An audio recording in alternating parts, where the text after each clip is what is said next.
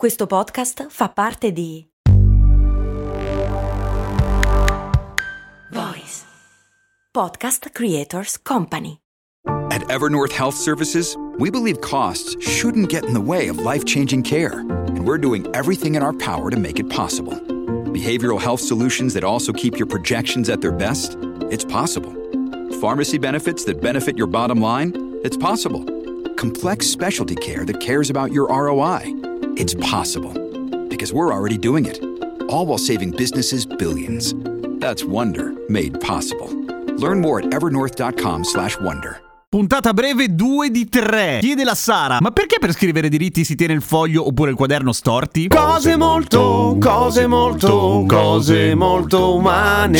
Perché anche tu, come me, Sara, non sai scrivere. Il fatto è che scrivere è una sorta di compromesso abbastanza teso fra quello che è la nostra fisicità e la nostra anatomia e il quanto ci piace leggere le cose. Mi spiego. Cioè, è molto più comodo leggere qualcosa di dritto e orizzontale. Non è ugualmente comodo scrivere qualcosa di orizzontale, nel senso che per scrivere orizzontale, ovvero come ci insegnano a scuola e come generalmente facciamo, cioè tenendo il quaderno dritto davanti a noi, dobbiamo tenere in teoria il gomito abbastanza vicino al corpo, il medio sotto la penna, lì dove di solito se scrivi tanto ti viene il callo, e scrivere co- così, andando, andando dritti. È un po' una forzatura dal punto di vista appunto anatomico, nel senso che non hai la stessa libertà di movimento che se tenessi ad esempio il gomito lontano dal corpo, magari appoggiato al tavolo, perché ti permette dei movimenti molto più fluidi e più facili con la mano. Ciao ciao!